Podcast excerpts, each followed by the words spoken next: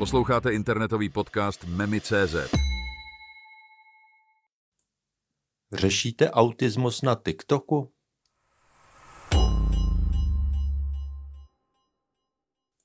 Vážení posluchači, pojďme se dnes ponořit do fascinující studie, která zkoumá přesnost a dopad obsahu souvisejícího s autismem na TikToku. Tento výzkum nabízí zásadní pohled na vliv digitálního světa na chápání složitých zdravotních témat veřejností.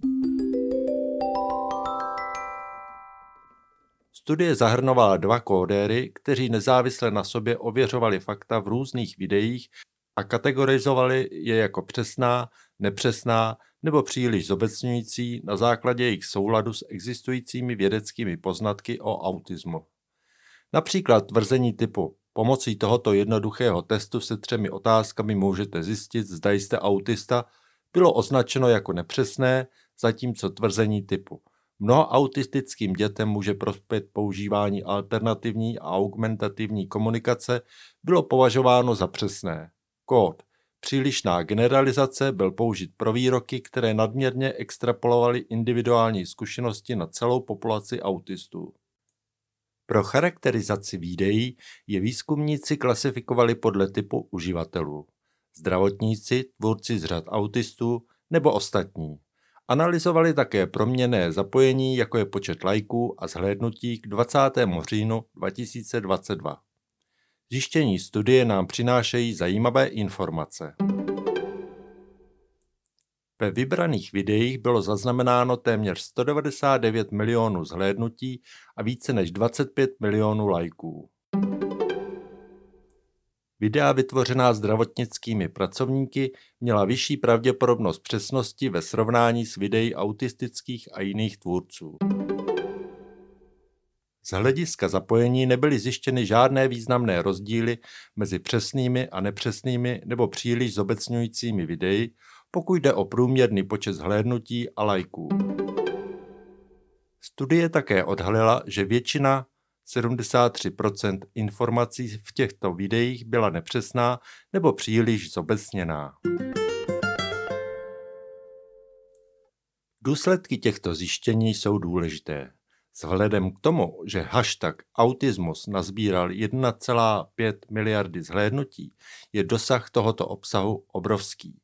Studie však také uvádí, že těchto 133 informačních videí představuje pouze 1,7% z celkového počtu zhlédnutí pod hashtagem, přičemž většinu tvoří osobní zkušenosti. Studie dále poukazuje na neuvěřenou povahu informací na TikToku a dalších sociálních médiích a zdůrazňuje, že dezinformace mohou bránit důvěře a společnému rozhodování mezi odborníky, autisty a jejich rodinami. Navrhuje, aby se zdravotníci seznámili s trendovými tématy na TikToku a zapojili se do konstruktivních rozhovorů o individuálních potřebách a podpoře. Omezením této studie je dynamická povaha sociálních médií a skutečnost, že zobrazení na TikToku neměří unikátní zobrazení, to znamená, že jeden uživatel, který si video prohlédne vícekrát, se počítá jako vícenásobné zobrazení. Výzkum také vyzývá k následujícím studiím, které by zkoumaly témata vyplývající z videí TikToku a rozšířili úsilí při šíření výsledku výzkumu mezi širší publikum.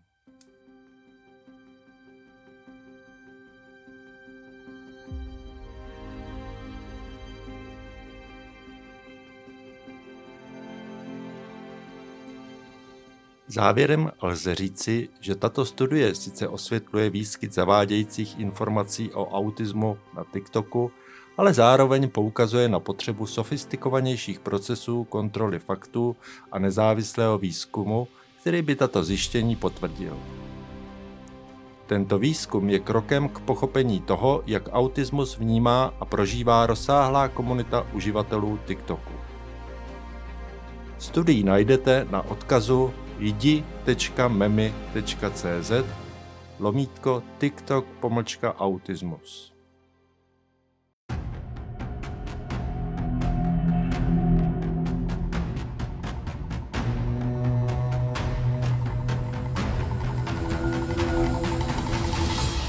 Právě jste doposlouchali podcast memy.cz.